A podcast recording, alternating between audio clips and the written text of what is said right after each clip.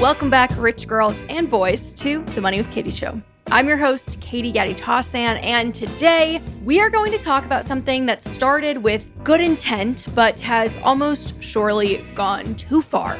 The demonization of the 9-to-5, the glorification of the multifaceted side hustler, and the work-for-yourself revolution with all of the flexibility and independence and often ignored frenetic context switching and accompanying insecurity.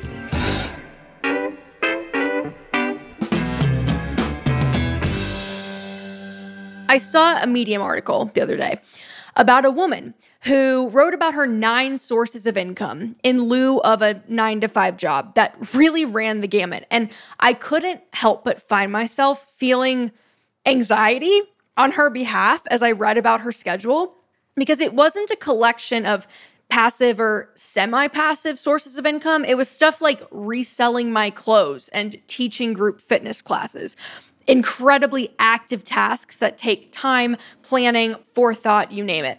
Something that I can verify personally since I have done both of those things for money in the past. And of course, it is possible that she just loves all of these things, all 9 of these things, and has built an efficient system for including all of them in her schedule in a way that's manageable, but I couldn't help but think, Jesus Christ, that is a lot of context switching for any given week. And she didn't outright say it, but I got the impression by the way she was writing about it that her collection of side hustles cumulatively made less than her full-time job did by the way she discussed the trade-offs between, working her job and quitting it and now doing this. So it wasn't like this abundance of context switching and variety seemed to be generating either excess ease or excess income in her life. And again, that's not a problem, but if you are quitting your full-time job to do a small collection of other things for money with the express hope that it'll either A, earn you more, or B, be less stressful, I fear that neither one of these assumptions is necessarily accurate. And there's no shortage of articles of this kind. This was certainly not the first time that I encountered something like this, and they really seemed to gain traction for some reason during the global panini, because man, our generation is obsessed with the side hustle, with shirking the 9-to-5 in favor of working for yourself. And I get it, because I did that and I do it too. But I'm almost certainly projecting here, but hear me out. I think the glorification of side hustling, so, working part-time on the side of working full-time or establishing alternative streams of personal income has definite upsides, but wow, it's also extremely chaotic. I remember working full-time for one company while working part-time for another and teaching fitness and doing Money with Katie simultaneously. And to put it lightly, I don't really look back on that period favorably, because the amount of exhaustion and anxiety that stemmed from constantly shifting gears and keeping all these different plates spinning for unrelated things made me feel drained all the time and constantly plagued by that feeling that something is slipping through the cracks right now. So I was only able to maintain that level of output for between 12 and 18 months before my mental health seriously started to deteriorate, and I had to make changes. So that period that I'm describing, it still included full-time work. It wasn't just a collection of side hustles, but I think it was an accurate representation of how challenging it is to split your focus among multiple things over the long term. And to a degree, I think it goes against our nature as humans. Most of us have not evolved to multitask and context switch effectively without allowing other important areas of our life to suffer, or creating what I call browser tab brain, which is that feeling like you've got too many tabs open in your mind and you can't close any of them, but they're making you run more slowly, right? So put simply, working for yourself is not necessarily better than working for someone else if it means you're just cobbling together a bunch of unrelated and unpredictable sources of income that require your active involvement. We'll be right back after a message from the sponsors of today's episode.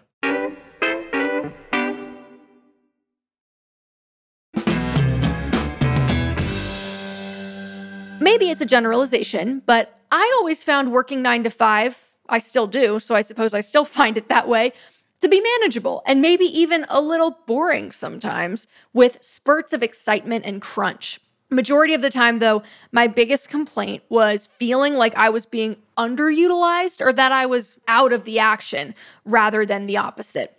I didn't often feel stressed by full-time jobs, at least the majority of the time. Sometimes there'd be stress, but not often, regardless of which company or which role it was. So I've worked for 3 different big companies, like tens of thousands of employees, and 1 startup now, a couple hundred employees. And the startup, surprise, surprise, is the only place where I've ever consistently felt accountable and in charge and like extremely challenged in my own autonomy. Most of the big corporations were kind of the opposite because the diffusion of accountability with having hundreds of people in your department meant that I was not often solely responsible for anything of consequence, and the amount of other people working on any given thing usually meant the workload wasn't too demanding on my level of personal responsibility. This is obviously subjective and anecdotal to my experience, but I'll never forget discussing the merits of working full-time with a friend who had recently quit her job at our corporation to pursue her side hustle full-time. And this will always stick with me. She said, with a 9-to-5, you can phone it in some days. You can take time off. You can leave your work computer at home. You can take half a day on Friday, not even think twice. But now I feel like every single thing I do has a direct and immediate consequence. There's no phoning it in anymore. There's no real difference between my weeks and weekends, and there's nobody to guide me. And at the risk of oversimplifying, working for yourself sometimes paradoxically provides less flexibility and diminishes your ability to only work when you want to, because your output directly affects your revenue, unless you've set up something entirely passive, in which case, please call me. Some people will almost certainly thrive from that thrill and that sense of importance. Others will be surprised by it and find it jarring. And I think if we're going to promote the merits of working for yourself, we have to do so honestly and acknowledge the pitfalls. We must set expectations honestly, because sometimes working for yourself is a breeze, but most of the time it is objectively more challenging and more of a roller coaster than having a 9-to-5 is. So if your hope in quitting your 9-to-5 job is to take a cruise down Easy Street, you might want to think twice. I fear that this obsession with side hustles does 2 things that make things worse for people, and particularly young people. Number 1, it pressures people to monetize their every hobby.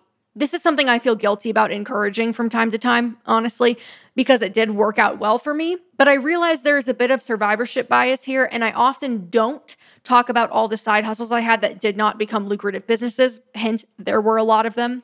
I actually highlighted some of them in a blog post about wasted effort that I will link in the show notes.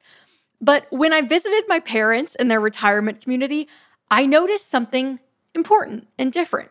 These people, who are in a different generation than I am, have tons of hobbies that bear no prayer of monetization.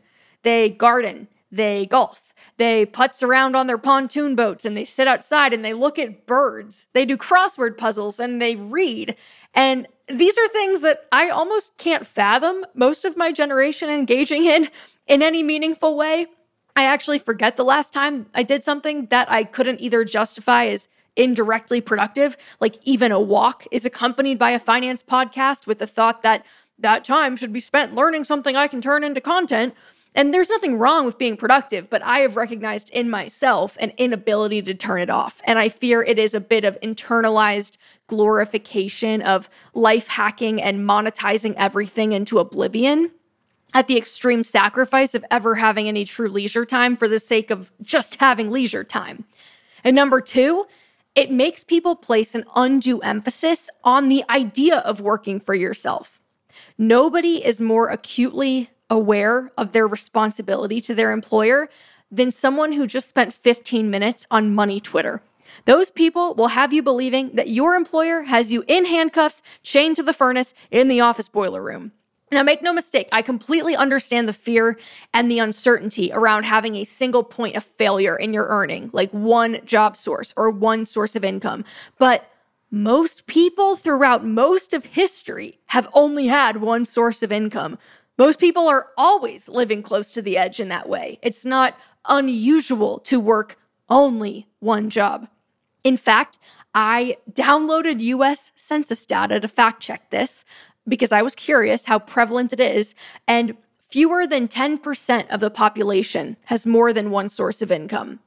There's certainly something to be said for establishing multiple sources of income, but the millionaires have 7 sources of income stat is often misrepresented to suggest that your average millionaire is running 7 different side hustles, and that's just not the case. I think of a family friend who's worth millions of dollars, and he is mostly earning money right now on residual deals from the past that are still paying him. So being a hardworking go-getter is great, but don't let someone guilt you into becoming an Uber driving, Facebook marketplace reselling, moonlighting, Etsy retailer against your will because you're trying to hit 7 individual streams of income.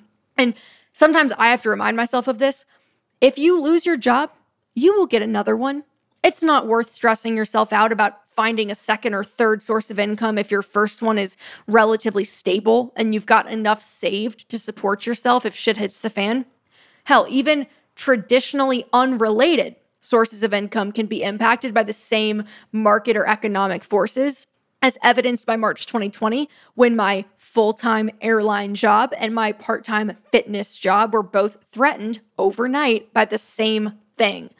I thought I had my bases covered because I was thinking, oh, if I get laid off because people stop flying, I'll just have this backup job that I can scale up and generate more income. Easy. But then I was swiftly reminded that both travel and boutique fitness are things that people do in groups with discretionary income, and I was not as safe as I thought. And I guess you could point out my initial flawed logic here that neither travel nor high-end group fitness is recession-proof. So my founding thesis that because these two things are unrelated, they'd be affected in an uncorrelated way, that was flawed to begin with, right? But to that end, COVID-19 taught us a valuable lesson in general, that we're not as in control as we'd like to feel.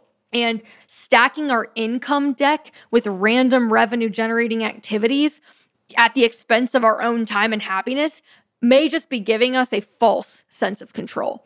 And what drives a need for control? Fear and scarcity. I didn't realize how much this fear impacted my outlook and my sense of security until I talked to my friend Bridget. She's Bridget Casey on Twitter and Instagram. She's a Canadian personal finance writer. And she laid it out for me straight. She said, your irrational fear of losing everything you have stems from our collective cultural obsession with scarcity that just erroneously motivates people to work harder than they need to. She was like, you've already got $500,000 in the stock market. You're fine. You've already won. Now, I know that that's a very privileged perspective, having already reached that point in my investing life. And you might be like, well, that's great for you, asshole, but I'm nowhere close to that, so your newfound comfort is completely useless to me. But her point is interesting as part of this larger conversation around fear and scarcity-based hustle. Sure, it's effective to some degree if it means it's going to push you to earn more, but at what cost and to what end? And are we doing this in a way that's efficient and gives us the highest ROI, or are we just hustling aimlessly? It's inefficient and it's counterproductive when it encourages favoring a bunch of small, fluctuating sources of income that require independent management to one big source of income that's relatively predictable and manageable and, dare I say, scalable. Just because your 9-to-5 job can be taken away, and sure, one source of income is dangerously close to none sources of income, doesn't mean you should preemptively give up that one source of income.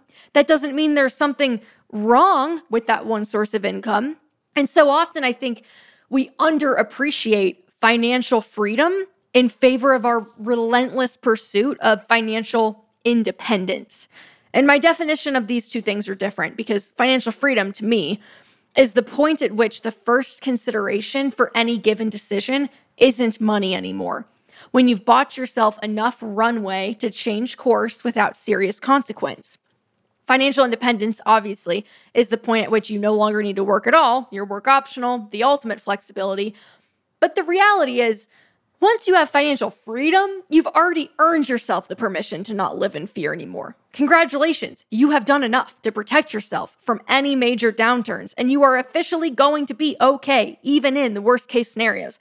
You might not be totally unscathed, but you're definitely not going to be totally screwed either. For example, if you've got, say, an emergency fund and 3 years worth of spending in the stock market. So pretend you spend $40,000 per year and you've got $120,000 in the market. You have sufficient runway. Even if your portfolio lost 50% overnight and your job went out the window at the exact same time, you would still have a year and a half of technical runway before you'd be out of money. And obviously, you wouldn't want to have to draw down on those funds because that would undo your progress from the past. But even if it took 6 months for you to find another job, you know you've built up a moat of capital large enough to make sure that you're okay. So I think for me, it comes down to this question of when should you push yourself and forsake balance? And when should you get maybe a little bit more realistic and back off a little bit? Maybe the ideal timing or approach would be the following. Put the pressure on yourself to side hustle while you climb the corporate ladder until the point at which you've got a sufficient amount of runway. So, for example, a net worth that is representative of a few years' worth of necessary spending, like the $40,000, $120,000 example, and then reassess. Do I still want to work multiple jobs? Do I still want to put the pedal to the metal? Is there anything I'd reassess now that I've reached the point at which I am financially buffered from even long-term worst-case economic scenarios? We'll be right back after a message from the sponsors of today's episode. Take your business further with the smart and flexible American Express Business Gold Card. It offers flexible spending capacity that adapts to your business. You can also earn up to $395 in annual statement credits on eligible purchases at select business merchants. That's the powerful backing of American Express. Terms apply. Learn more at americanexpress.com/businessgoldcard.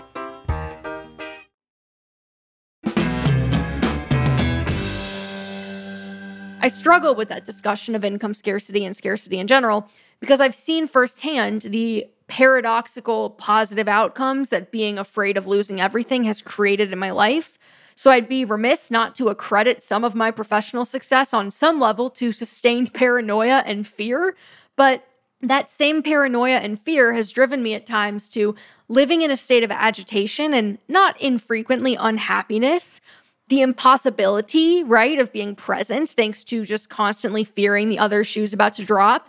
And it's really hard to make decisions about the most efficient way to scale up income and proceed forward when you're in that mental state. It's the reason why I caution embracing the side hustle life too extremely or making any drastic changes. And that's why I wanted to talk to Cinneah from Flynanced, who is the self-proclaimed guide for 9-to-5 hotties, which I fucking love. So, Cinneah, welcome to the Money with Katie show. I'm so happy that you're here. Thank you so much, Katie, for having me. This is awesome. Absolutely. So, to start, I'm curious, just to level set for everybody, can you give us a quick rundown of your career path so far? Absolutely. So, I've spent all of my career working in product management. I started working fresh out of college in a one-year graduate program and landed my first job at American Express, where I was, the most junior person on the team. I was a senior analyst at that time, but on a product management team. So back in those days, my team was launching the Gold Card. So if anyone has the American Express I have the Gold Card, but I got it because it's pink. Exactly. So all of those decisions around that product, how it was priced, how it was going to kind of be this new entrance into this like dining focused rewards card, all of that was the team that I worked on then. I stayed at Amex a little bit longer, was promoted, became a manager of product development, and then was kind of only working on new product launches at Amex on their consumer side. It was a really cool time and an amazing first job for me. And then I realized I wanted a lot more money. I didn't want to have to wait for it, right? So I ended up transitioning to another company. I worked at MasterCard, still in a product development function, and then recently made the jump into tech, where now I'm a technical product manager working on a web-based product. So I love to say that I fell into product management, but as I've grown in my career, I've learned that One, it's a super in-demand skill that I think more 9-to-5 hotties should learn about. But that, too, it definitely gave me, you know, a lot of confidence to be able to chart my own path in terms of building the career story that I wanted for myself, which was, yep, I've done the consumer-facing thing. I've done the technical thing. Now I'm working on digital products. And this has kind of been my journey as a young product manager in financial services and tech. Start to finish, that encapsulated just about 5 years. So I've worked at 3 companies and had 4 roles in 5 years. Yeah. I had no formal training, no certificates in product management. I fell into that very first job at Amex through networking. So that's really interesting because before I left my role at a tech company to do this, I was a content designer, and prior to that was a product owner. I didn't know any of that stuff existed when I was in college. And I think for a while, I would look at tech and look at fields like that and say, I don't have the technical skill sets to be doing those things. I think I held myself back for that reason. And I didn't know that you could really study anything and then work your way into the field. So your work, and by your work, I mean your content creation work, what inspired you to take this niche focus in your work, the 9-to-5 thing? Because most of the personal finance creators that I talk to and follow are very much, I think, all about this entrepreneurial lifestyle. And I think that really sets you and your work apart and makes what you share really relatable for the majority of people who, you know, probably do have a standard 9-to-5 job. So where did your pro 9-to-5 point of view come from? I love this question. I would honestly say that it's evolved. So when I started Flynanced and started showing up as a creator, and, you know, I just saw you posted about this, Katie, talking about your very first post on your Instagram account. Back then, I just kind of wanted to talk about my debt payoff journey. I wanted to talk about travel because I felt like a voice was missing. I felt like I was being called to kind of add my voice to dispelling this narrative that you have to shame yourself for how you want to spend your money as you are building wealth, as you're paying off debt. As I grew as a creator and really learned what my audience wanted to hear from me, I realized 2 things. One, I realized that I wasn't giving the people that I was serving the clear steps to be able to do the things that I was doing, like putting all of this money into paying off debt and investing and building my net worth, because I wasn't really showing them how I was doing it, which was through my 9-to-5. Yeah. So at the same time, I'm hearing from people in my audience saying, this is great. I want to do all the things you're doing. I want to travel. I want to invest more. I want to build wealth. But sis, I don't make enough money. I try to pride myself on being a transparent and authentic creator. And it's kind of like, what has been possible for me in terms of my financial wins and the transformation that I've had in my money is because of my 9-to-5 career, right? It's because I fell into this in-demand career path, which I love what you just said, right? I had no idea product management even existed when I was like in college. I fell into this and then realized, wow, I can make a lot of money with this. I can continue to build transferable skills. Every year that I'm in this career path, this idea of a product manager is becoming more and more mainstream, right? So all of this was kind of happening at the same time. And that's when I really kind of felt like, all right, there's a need for this, that I need to be speaking to other working women like me who may not have ever had this blueprint to say, how can I take this job that I have and turn it into the lifestyle that I want? So that's kind of what I just started doing. I just said, okay, I'm just going to start telling you guys what I do. I get the question all the time, what do you do? How do you make money? And that's when things just like totally went off. Like I went viral many times over, doubled my following in a month.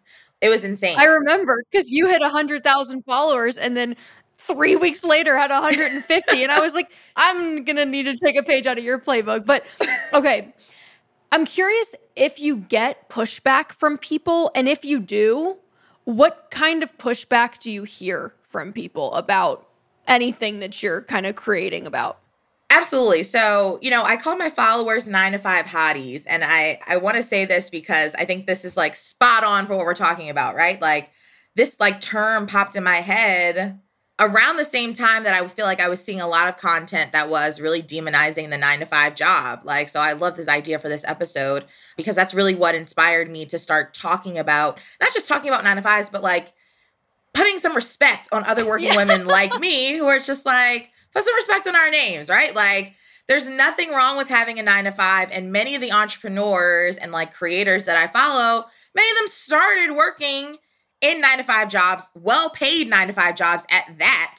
Yeah. That allowed them to have the money to be able to put into a business, to be able to put into working capital, to be able to put into real estate investments, right? So it's like, why are we acting like everyone should just wake up one day and become like an online entrepreneur and it's just roses and butterflies? Like that's a lie, right? So I think the biggest pushback that I get is, I think I get some fair criticisms around some of my content being a little bit too aspirational for people, right? So we talked about this, my career journey. I've made incredible leaps and bounds in my career in just 5 years of working. But at the same time, I've also grown my salary 4.5 times. I've doubled my total compensation in 1 year, right? Like my very first job working at Amex, that first year that I worked, I only made $48,000. Now I make well over $200,000. Like that is... Which, by the way, can we just pause to be like... A, that's amazing. B, bless you for saying it. I'm so tired of people being hush-hush and cagey about how much money they make. Like, we have to talk about the numbers that are out there because someone listening to this could be like, oh, yeah, that sounds okay. It's like, well, if I know that I can make over $200,000 with 5 years of experience, that might push it past that sounds okay to like, oh, this is actually worth the time and effort to look into. So anyway, I digress, but thank you for the transparency. Absolutely. No, yeah. I think it's so important, especially for the people that we serve. So, I think that's some of the biggest pushback that I get. It's just like, this is unrealistic. Like people can't make these kind of jumps that you've been able to make. I think there is some fairness to that, right? Like as a content creator, I think, we're often balancing keeping up with these algorithms, but also just creating content that we know people want to see, right? Like, I think someone is more likely to sit and watch a video of someone talking about, hey, I went from $48,000 to $200,000 in 5 years. Here's how I did it versus here's what I do in my 9-to-5. Like, no one cares.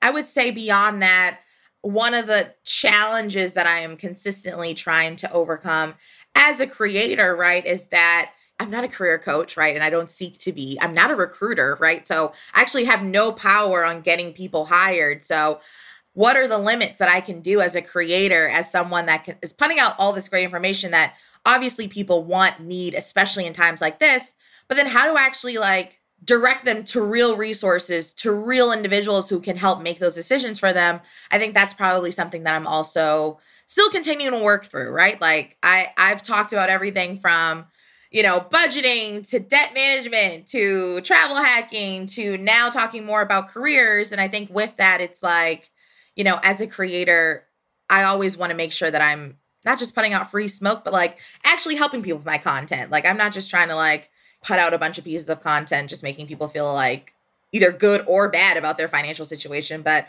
I really want to help people with my content. So I think that's kind of like where I'm at right now is like, okay, great. Like I put out these fire pieces of content. Obviously, it resonates with people. Yeah.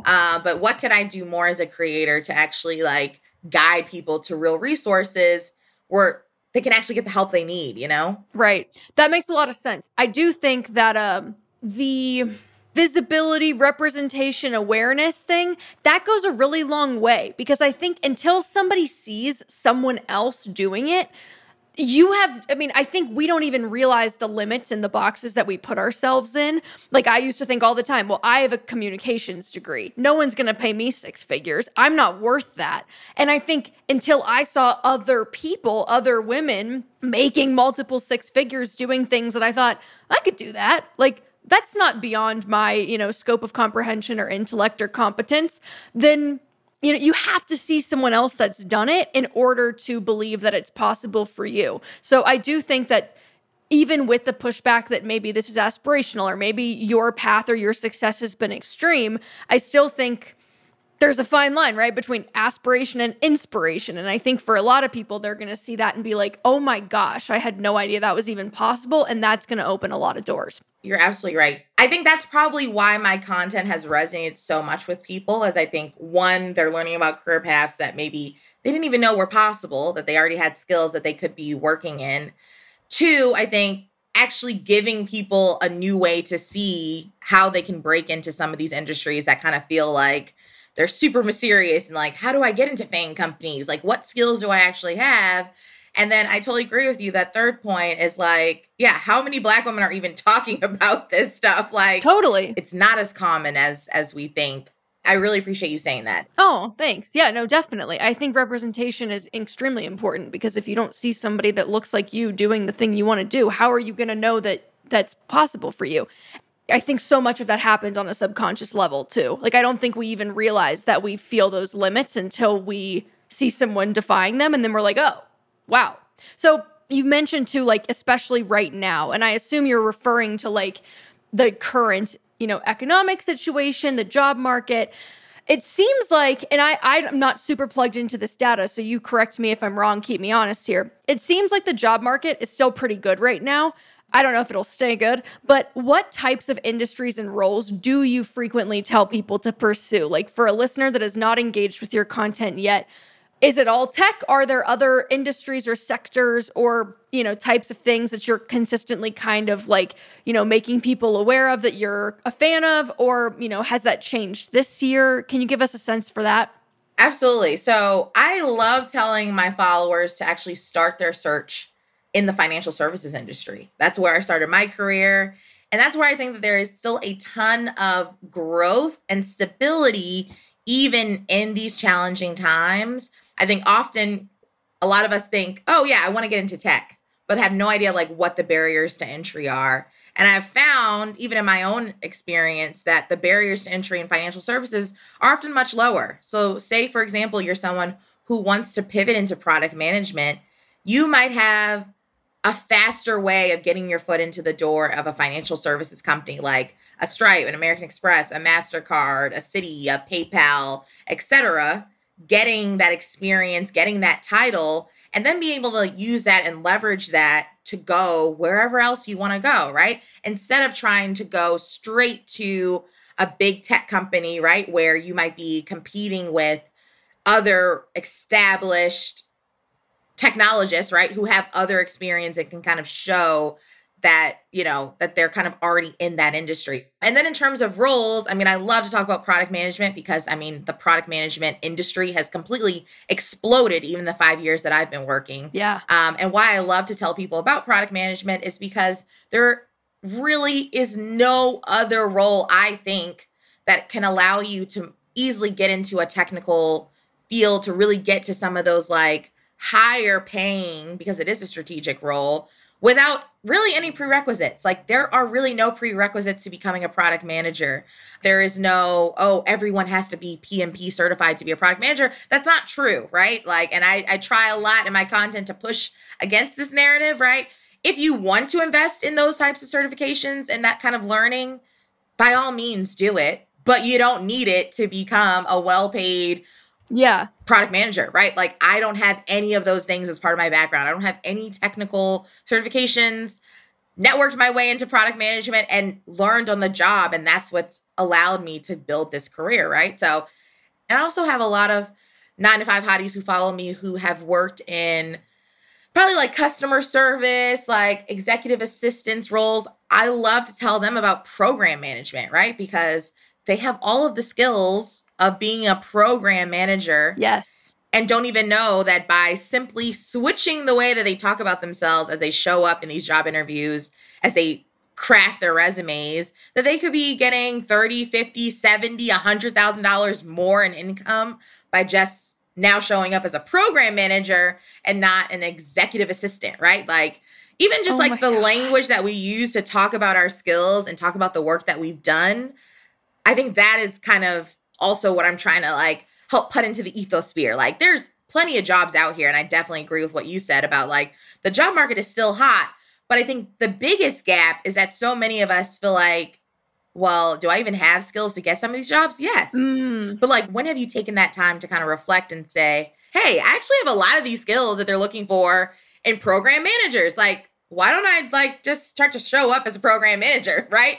And use that to your advantage to get to those big obnoxious bags that we all deserve. Those big, I love you. I'm sitting here grinning because I just know there's someone listening to this that's an executive assistant that's like tired of making what she's making or he's making. And I can just like feel the wheels turning preemptively. So I just love how actionable that is, and the note on the financial services industry in general. So I guess in a nod to that person who may be listening, who's like, I want to make $200,000, what would you tell someone who is frustrated with their current compensation? Maybe they are in a field or a role that's not highly paid, or maybe there's something else going on there. I know that is kind of a generic question, but I think I want to give somebody that actionable step of like, where should they begin? If they know that they're frustrated, they know they want to make more, where's the best kind of starting point? I think the best starting point is to start where you already are. Start at the company where you already are, right? So if you are in a role where you feel like you're being underpaid, overworked, and your skills are underutilized, start to have those conversations, one, with your immediate manager to kind of understand like, okay, I feel like I want to grow in my career here. Let's start to connect me with other hiring managers at the same company that I can talk to and kind of understand what they're looking for, right? Like companies want to retain talent, especially in a job market like this where good point. Companies small and wide are completely being purged of their high-performing talent. So if you're one of those people who you're getting these good remarks, right? You have great reviews, performance reviews every time they come around. Use that to your advantage and start to see who else is looking for people like you with your skill set. What I've already said is that many of the jobs that we want, we are going to learn on the job how to do them, right? So I think a great example is like someone who is in a very like front office facing, business facing role already. Start to see like, do you have product managers at your company? Do you have program managers at your company? Like, who can you start to talk to that's kind of more so in the more technical roles at your current company? Start to network with those people and kind of understand how can I internally make the switch over to more of the work that you guys are doing? I think the benefits of that is you may be able to see an increase in your salary staying at the same company once you move, right? Say if you're a marketer now and you move to product management, that may come with a bigger salary because your company may see a product manager as a more technical role. Can confirm. Exactly, right? And then I think from there, really seeing, can you continue to grow in that, right? I think if you've exhausted those options and like, you just don't feel like you can do that internally, that's when you can start to say externally, okay, based on the skills that I have, what are those jobs that I can, that work for me, right? So I share this a lot in my free content. If you download my free guide, link to my bio, I give you some job titles, but it's really just starting to do that discovery work to say, okay, these are the things that I've really enjoyed in this role. These are the things that I feel like come easily and natural to me. What are the jobs that align with that, right? Like if I'm telling you, okay, I got a lot of hotties who are like, yeah, I have a sales background. Do you know that you could be like a business analyst? Do you know that you could be like a tech sales lead, right? Tech sales leads make an incredible amount of money, right? Like you already have those same skills, but you've never called yourself these other job titles, right? So that's where I would say start. I would say it's always easier to make an internal pivot, whether that's to another team, whether that's trying to get promoted internally, whether that's trying to like move into another part of your existing organization. Once you've exhausted that, or, like me, you got to a point where you're just like, yeah, I'm making the most money that I can make at this job level. These people are not going to promote me fast enough, so I need to be looking elsewhere. That's when we can start to job hop. That's when we need to start saying, okay, what job titles are out here and what companies are hiring for these job titles? And then just get really focused in on your search. I think it's very easy to get overwhelmed in the vast sea of hundreds of thousands of open jobs out here. But I think when you come in really focused and say, yep, these are the 2 to 3 job titles that I feel like match my skill set right now. Like I don't need to upskill.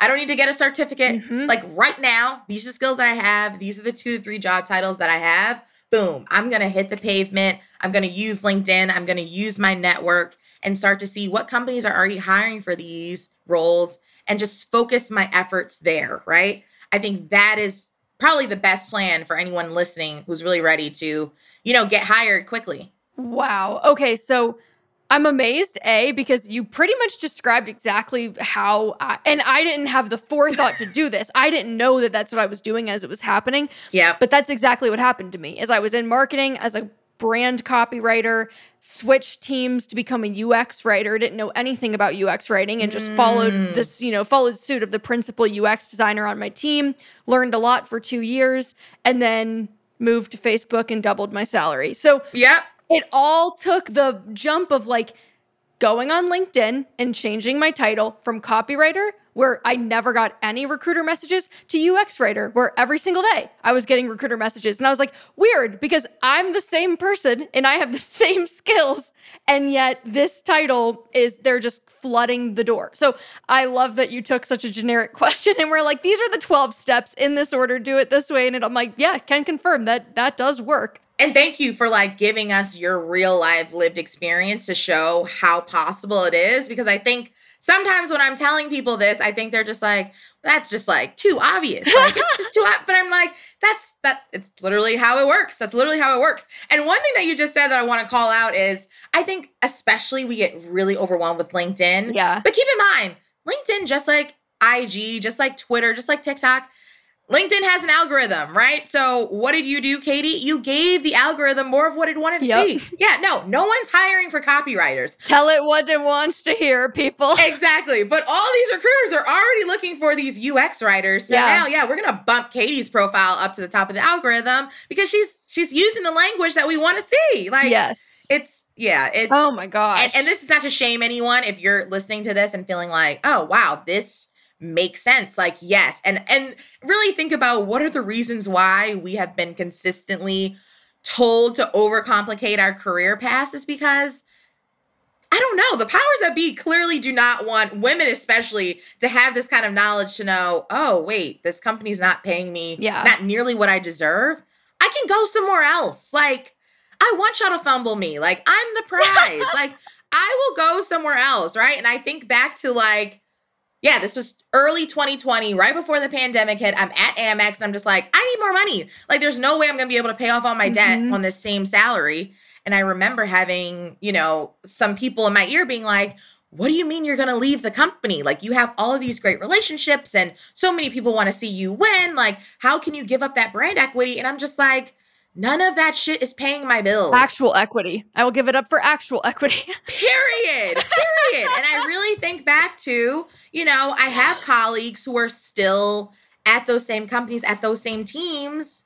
Our financial pictures couldn't be more different. Like, in the same time that they stayed in those same roles and like, maybe gotten a merit increase or a promotion here and there. What? I've like tripled my income, like to the point where I don't think about money because my 9 to 5 now is paying me enough that I'm not like stressing over the fact that like I've always been a hard worker. Now I feel like my compensation finally caught up with the amount of work that I feel like I put into my career, I used to tell myself, I'd make $50,000 and I'd be like, this is the least amount of money you're ever going to make. Like, you're a stock that's going up, trajectory's going up. So same thing. It's like you're at over 200,000. You're like, probably still the least amount of money you're ever going to make, which is pretty cool. There's a great deal of confidence, too, in being able to do something as just concrete as like, screw it, I'm going to call myself program manager. I'm going to call myself a UX writer. Like, there is a degree of belief in yourself and, okay, fine, maybe I don't know everything about it. I'll stretch into it. I think they've now debunked this statistic, so I don't want to quote this too strongly, but how like men will apply for a job if they're 60% qualified and women won't until they're 100%. It's kind of in that same vein of like, are you willing to believe in your own competence to stretch into things that maybe you're not 100% comfortable with, but are more in line with your potential? Absolutely. I mean, what's the saying? You got to walk around having the confidence of a mediocre white man. Yep. Amen. I can't think of a better scenario than going into a job where you're just like, I can do most of this. Like, knowing that you guys are going to teach me everything else. Like, I don't need to be an expert in any of this stuff. It is 2022, sis. You can literally go onto TikTok and learn how to become a UX writer, learn how to become a product manager. Like we just got to stop putting these limiting beliefs on ourselves because it's literally impacting how much money we have. Like, it's literally stopping us from getting from the big bags. Yeah. If I listened to those naysayers back at Amex, I'd probably still be sitting in the same role twiddling my thumbs. And now I'm a fully remote hottie. And I'm just like, not being micromanaged, making more money than I've ever made, and also still being able to show up as a creator. Like, it didn't take me that long to do it. I didn't have to put in all of these years to prove myself. It's like my average that I've worked at a company is 2 years. Mm-hmm. 2 years. Like, 2 years is going to go by fast anyway, sis. Like, you may as well use it to say, well, yeah, in these last 2 years, I've grown my salary by $70,000. Like, those are the wins that I want you to have. Not, yes, oh, yeah, I took on all of this work and now I'm in the same place and I'm not promoted. No. That story ends today. Or like I'm cobbling together 14 different side hustles that pay me $20 an hour. It's like, I think that's the seven streams of income thing that gets tossed around where it's like, most of us, honestly, are better off devoting that energy to our actual jobs and doing exactly what you're describing. Thank you so much for being here, Cinneah. This was a blast. Thank you, Katie. This is awesome. I absolutely love what you're doing to, you know, just make money more relatable, more fun, and we need that. So thanks so much for having me. Rich Girl Roundup.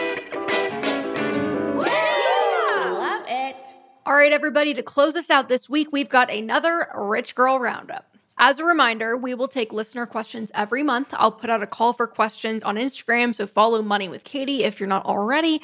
And we will pick one that feels interesting and widely applicable, and we'll answer it. As my standard disclaimer, I'm not a licensed financial professional. This is not financial advice. This is what would Katie do in your situation. This segment today is brought to you by Betterment, giving you the tools, inspiration, and support you need to become a better investor. Here's this week's question from Neil. Hi, Katie. My name's Neil, and I'm calling into Rich Girl and Guy Nation from outside Philadelphia, PA. I'm 23 years old. I've recently graduated, and I'm mulling over two offers. The first is for a year-long contract with the top company in my industry that pays a third better than a full-time position with a short commute. The second is for a full-time position that has an hour-long commute, but a little bit better benefits. I've come to ask, when is a contract worth more than the full-time employment? This is a great question, and I think the answer will be a little subjective depending on how you like to work, Neil. I've done both contract engagements and full-time engagements, and I think most of us would generally agree that the full-time employment agreements are better from a few standpoints, like access to a 401k and employer matching that you likely don't receive as a contractor, health, dental, and vision insurance, and the sense of long-term security, though if you're an at-will employee, that may be a perception that's not entirely grounded in reality, but I like that you're highlighting that the contract role pays 33% more than the full-time role because I think people will find that's pretty common. This is because providing all of those full-time benefits costs money. For example, the Kaiser Family Foundation found the average cost to an employer to provide health insurance to an employee and their family was $16,000 in 2021. This is why I'm such a proponent of universal healthcare as a side note and believe it'll actually make our economy more competitive because employers won't have to bear the brunt of insuring citizens. That $16,000 is considered part of your total comp as a full-time employee, which means it's money that you're not being paid as a salary.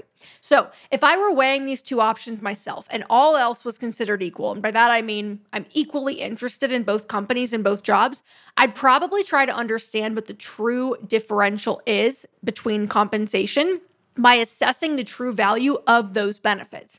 For example, how much are you paying for health insurance as a contractor? How does the coverage compare, if you can find out, with respect to your deductible and your out-of-pocket maximum as a full-time employee?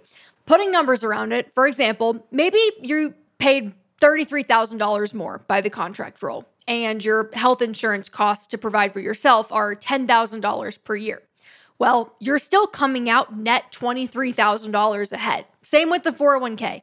If you don't have access to one as a contractor and you need to use IRAs instead, you can calculate the difference in tax savings. For example, if you're in the 24% bracket and you contribute the full $20,500 to a 401k, you'll save $4,920 on your taxes, plus any matching contributions you would have received from your employer.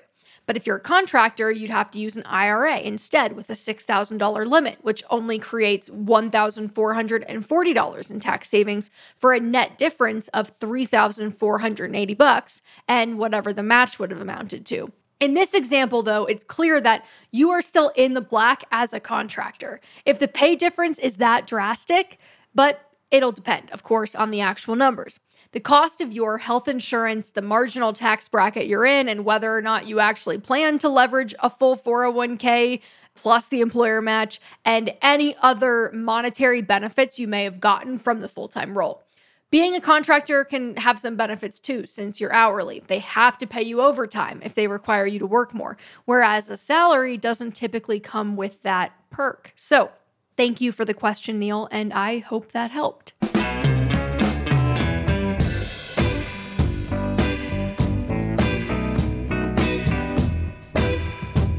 All right, folks, that is all for today's episode of The Money with Katie Show. I will see you next week, same time, same place. Our show is a production of Morning Brew and is produced by Nick Torres and me. Sarah Singer is our VP of Multimedia, and additional content editing comes from our lovely senior editor, Hannah Velez. Sam Cat is, as always, our vice president of chaos, who turns recording a podcast into an obstacle course. And Jojo Beans is our chief of woof, especially if we are recording while the FedEx man comes to the door.